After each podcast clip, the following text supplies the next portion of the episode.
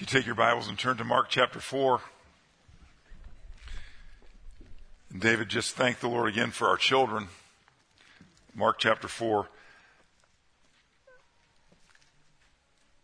What a blessing to hear them this morning recognize that even the lives in the womb are great works of God.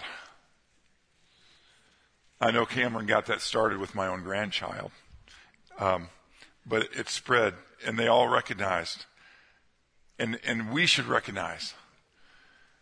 We're all here today because of an amazing work of God in our mother's womb. It's an amazing thing. As we were singing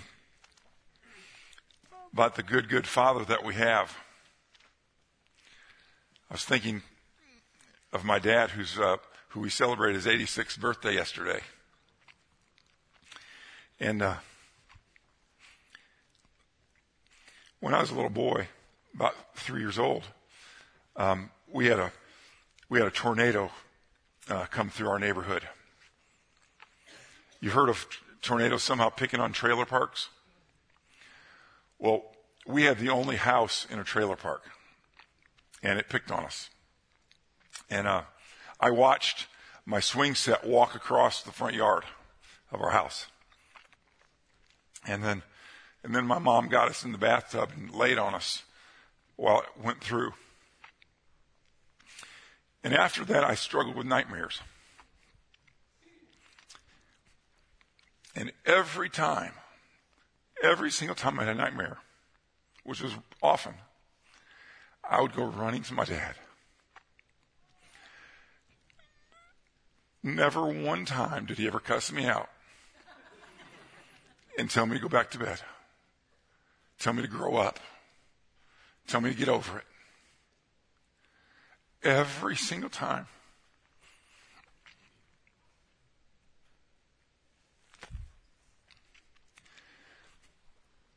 And I've been running to my father ever since I came to know him.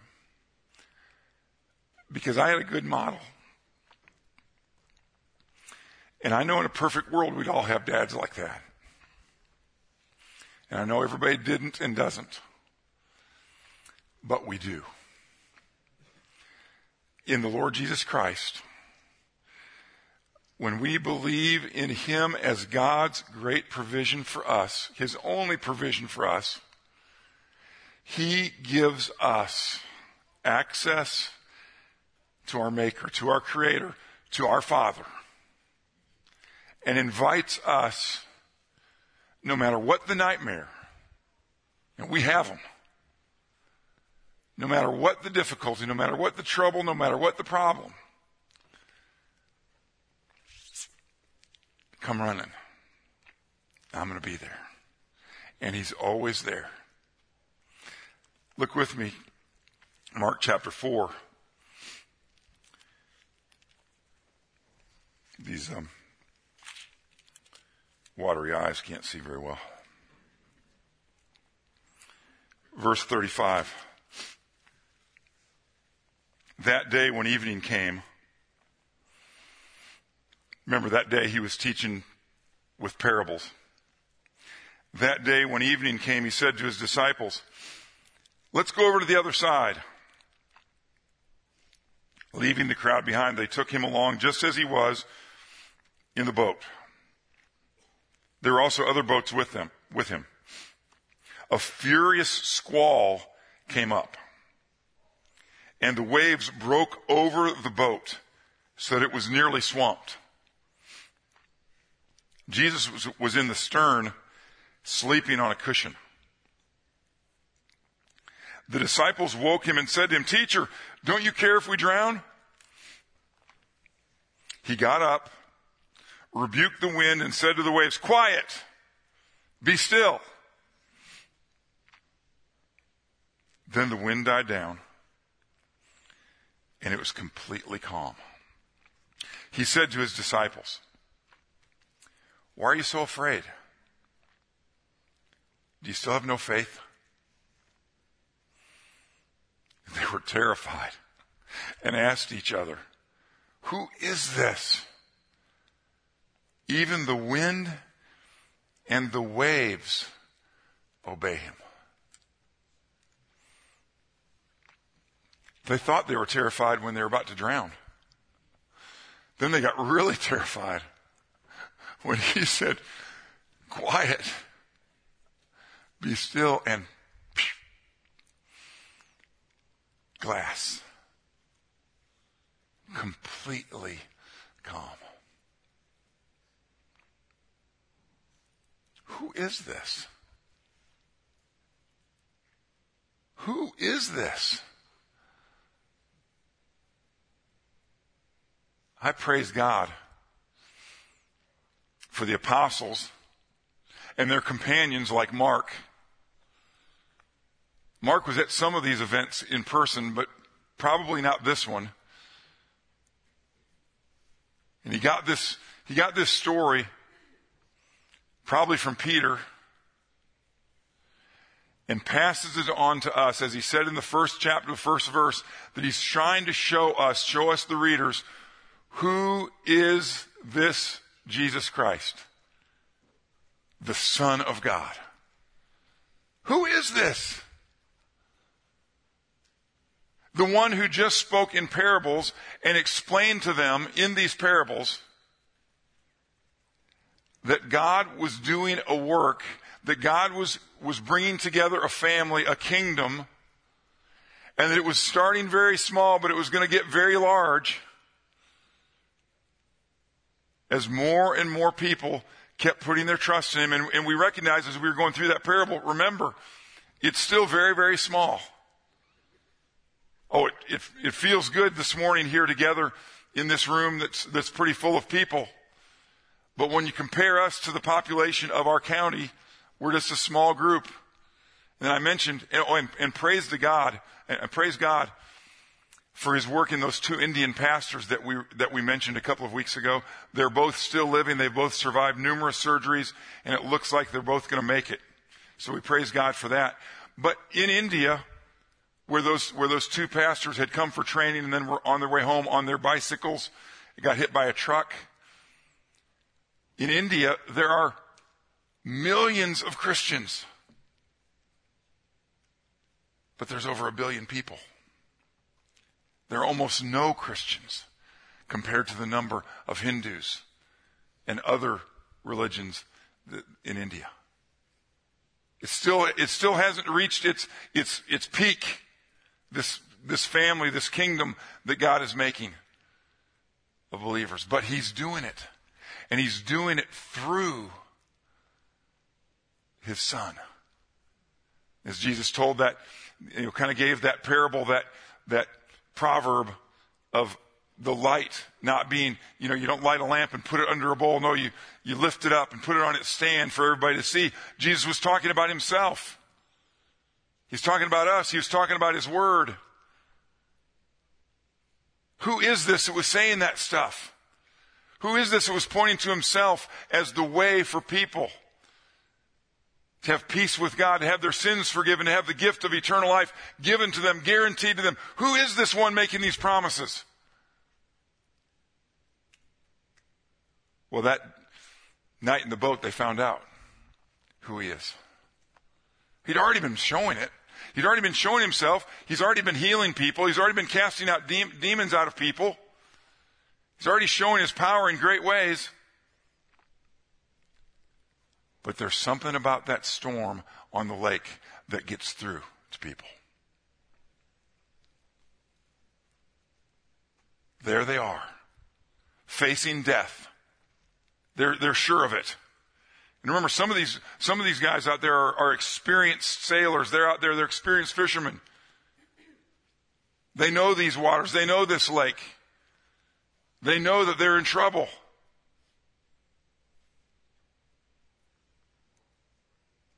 I find it interesting. They had some clue as to who he was.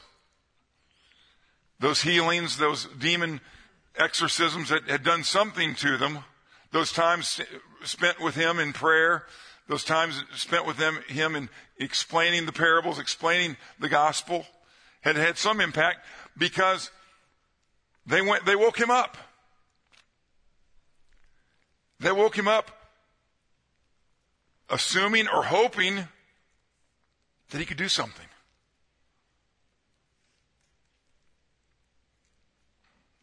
He can. And he did. We read a little, a little passage from Job 38 this morning. I'd encourage you, go back and look at that larger section surrounding Job 38. This is where God is answering Job in, in some of the complaints that he had been leveling as he's going through his, his terrible times, as he's going through his storms. And God was letting Job know of his God's great power, of his great wisdom, of his ability to create and to, and to have dominion over his creation. And when you read that, even beyond the section that we read this morning, you will see that the one who calmed the sea for those boats that night is the same God who spoke to Job. They are one and the same. And that is one of the great points of this gospel of Mark that we're looking at over these months. Jesus, the Son of God, is God Himself. Nobody else can do what He did. Nobody else can do what He does. He is God. The disciples were starting to become more and more aware of that. They went to him, as we should. And, and, if you, and if you haven't learned that lesson yet, when you are in trouble, run to him. Call out to him. As the psalmist so many times says throughout the Psalms, I cried out to you and you heard my plea.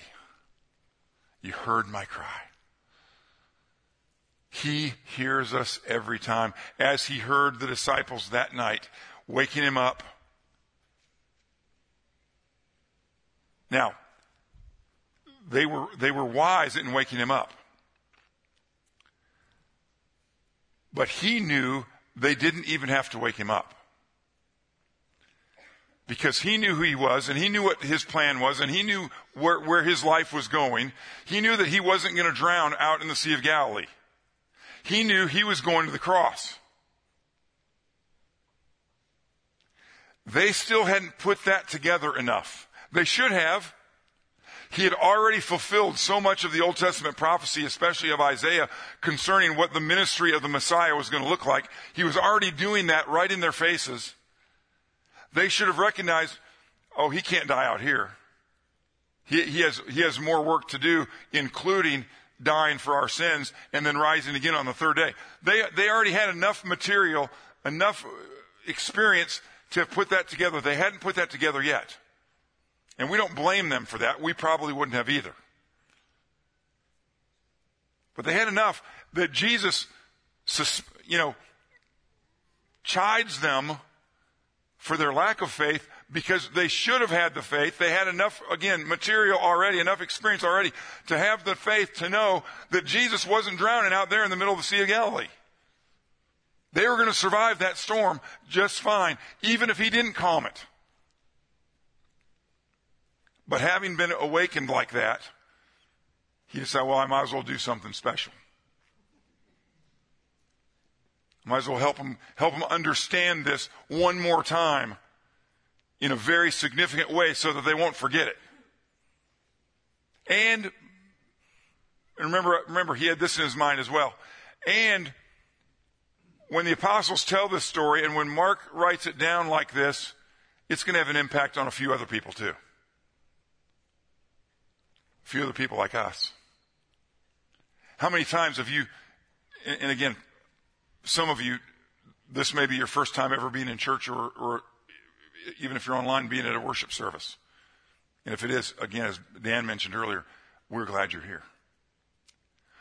For others of you, you may have been in thousands of these worship services. And you, have may, you may have grown up in Sunday school and vacation Bible school and all the different things that churches do. And if that's your case, then you've seen the, the, the storm being calmed on many flannel boards. Now, for those of you under 50, maybe 45, flannel board was the old, um, the old video, you know, the, the old monitor. All right. It was a, it was a felt piece of board and, and, it, and stuff stuck to it, pictures stuck to it. And, and it was really, really cool. You know, now again, the kids today probably wouldn't get that big of a kick out of, although I think we still have some around, around here. But how many times have we read and heard this story? And it's amazing every single time we read it. Especially in the summer, where some of us have been to the beach in the last month or two, and we've seen the power of those waves. And there's no way that a person can stop that. And you're saying, well, yeah, the Sea of Galilee and the ocean is a lot different. No, the Sea of Galilee has some big waves, some big storms. After October, I'll show you some pictures, I hope. But, but the Sea of Galilee is a deadly lake. These guys weren't crazy for being afraid, except for their lack of faith, knowing that Jesus wasn't going to drown out there. Well, Jesus helped increase their faith by doing his work, by showing them again who he is. And now this is part of their catalog of material. This is part of their portfolio in seeing the works of God through Jesus Christ, recognizing again, he must be the one. He must be the one that we've been waiting for, we, the, the children of Israel, that we've been waiting for. He must be the one who is going to come and set us free. Now remember, they had a difficult time distinguishing in the Old Testament prophecies what, which prophecies are speaking of his first coming and which prophecies are speaking of his second coming. And so they got that mixed up a lot and they were expecting him to come and deliver them from Rome. But as they continued to hang around him, they kept, and we'll see it as we go through the gospel, they kept hearing more and more about the forgiveness of sins first. Because that was going to happen from his first coming, because his first coming was going to end on that cross and in his resurrection. And this story, this episode in his life, even helps us today recognize that he is God and he will do what his word says he will do. When we read this amazing story, and again, for some of us, it's for the hundredth or thousandth time, it still retains its power because only God can do that. Only the maker of that sea can calm that sea like that. Only the maker of the wind can calm that wind like that. None of us can, none of us all, all combined together, you know, pooling together all of our resources can do that. But he can do it. And if he can do that, he can do the other things that he's promised he will do including forgive us of our sins. See, it starts, it starts there. That's what his disciples needed more than they needed being saved, you know, from the waves. They needed to be forgiven of their sins. Because it was their sins that were separating them from God. And Jesus came and was already letting them know very clearly. Because remember, even when he spoke in parables, and we don't have all of this information, but the word says every time he spoke in parables, he always went to them in, in, inside, you know, in private and explained to them the parables because he knew they had ears to hear. He's going to make sure that they got it. He was going to make sure that they understood it because they were going to be the ones that were going to be telling the stories over and over again. They were going to be the ones that were going to write it down or supervising those who were writing it down. And So over and over again, we're going to see in the Gospel of Mark, as we see in all the Gospels, stories that remind us that Jesus was no ordinary man. Jesus was no just great teacher. He was a great teacher. But he was a lot more than that. When we see him calm this storm, and the testimony of these apostles who were there, who saw it, who experienced it, who knew it, and their lives were never the same after all these things were taking place, they believed in him. They knew that he was who he said he was. When he said, I am the way and the truth and the life, and no one comes to the Father except through me, they believed it. They believed it to the point that they all went to their death testifying to the truth of this good news. That Jesus is who he said he was.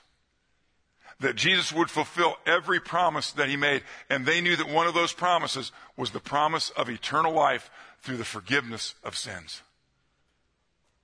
They knew they were sinners. They proved it regularly, as we do. But they also knew that through the coming of the Messiah, they were going to be forgiven of their sins. He told them in the, in the, in the upper room the last night before he went to the cross. As he got down on his hands and knees to wash their feet, he said, You've already had your bath. They already believed in him. They'd already been forgiven of their sins. They'd already been cleansed. They'd already been cleaned. We said, even somebody who's had a bath needs to have their feet washed. Because we're still stuck in this mire and this muck and this mud. And some of it's like it is because of our sin. And He's still forgiving. He's still listening to our confession and forgiving us of every sin that we commit. But knowing that they were sinners, they put their trust in Him. And so that they knew by the end of his life, by the time of his resurrection, by the time of, of the Holy Spirit coming on all of them and and in turning them loose into this world, they knew it to the degree that they were willing to die for the truth of the gospel. And this experience that they had on the lake that day was one of those moments that increased their faith so that they would know beyond a shadow of a doubt that the one that they were serving, that the one that they were worshiping was the very one that they were expecting. Jesus, the Son of God, Yeshua, the salvation of the Lord. They knew that salvation, they knew that forgiveness of sins was found in Him and only Him. So I ask you this morning, do you recognize Him as they did?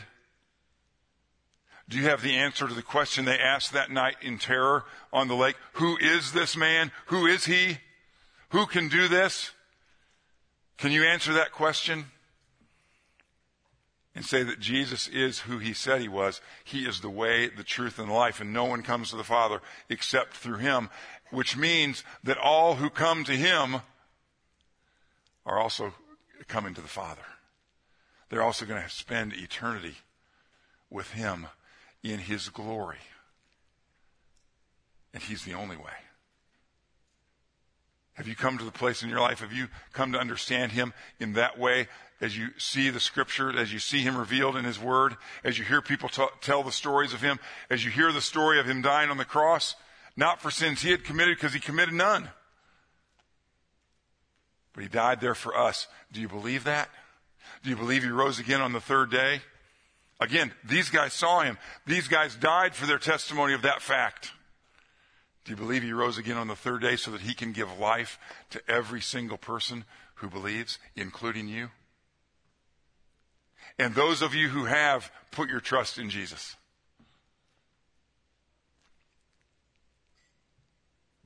Do you recognize that this same God who calmed the sea that day lives in you and has made promises to you? And that every promise that he has made, he is going to keep and fulfill? Not always in the way and the timing that we want him to or that we think is best but we recognize him as a good, good father. And remember, one of the things that good, good fathers do, even if it causes us children pain, good, good, good, good fathers do the right thing according to the bigger picture. What children don't understand, a good, good father does. Good, good parents do. Good, good grandparents do. And they'll allow someone, even their own child or grandchild, to experience pain if it means them getting to live out the big picture. We've all had those experiences. When our parents knew better than we did, and they punished us in various ways back in the old days, especially various ways. And they punished us so that we would get the big picture. How many times did they tell us to obey not when we feel like it, not on the third try, but the first time, every time, when it said? And how many times have our lives been spared because we responded on the first time? And now we're teaching our kids and our grandkids those same things. He has the big picture. He understands what we're going through. He knows it's painful sometimes.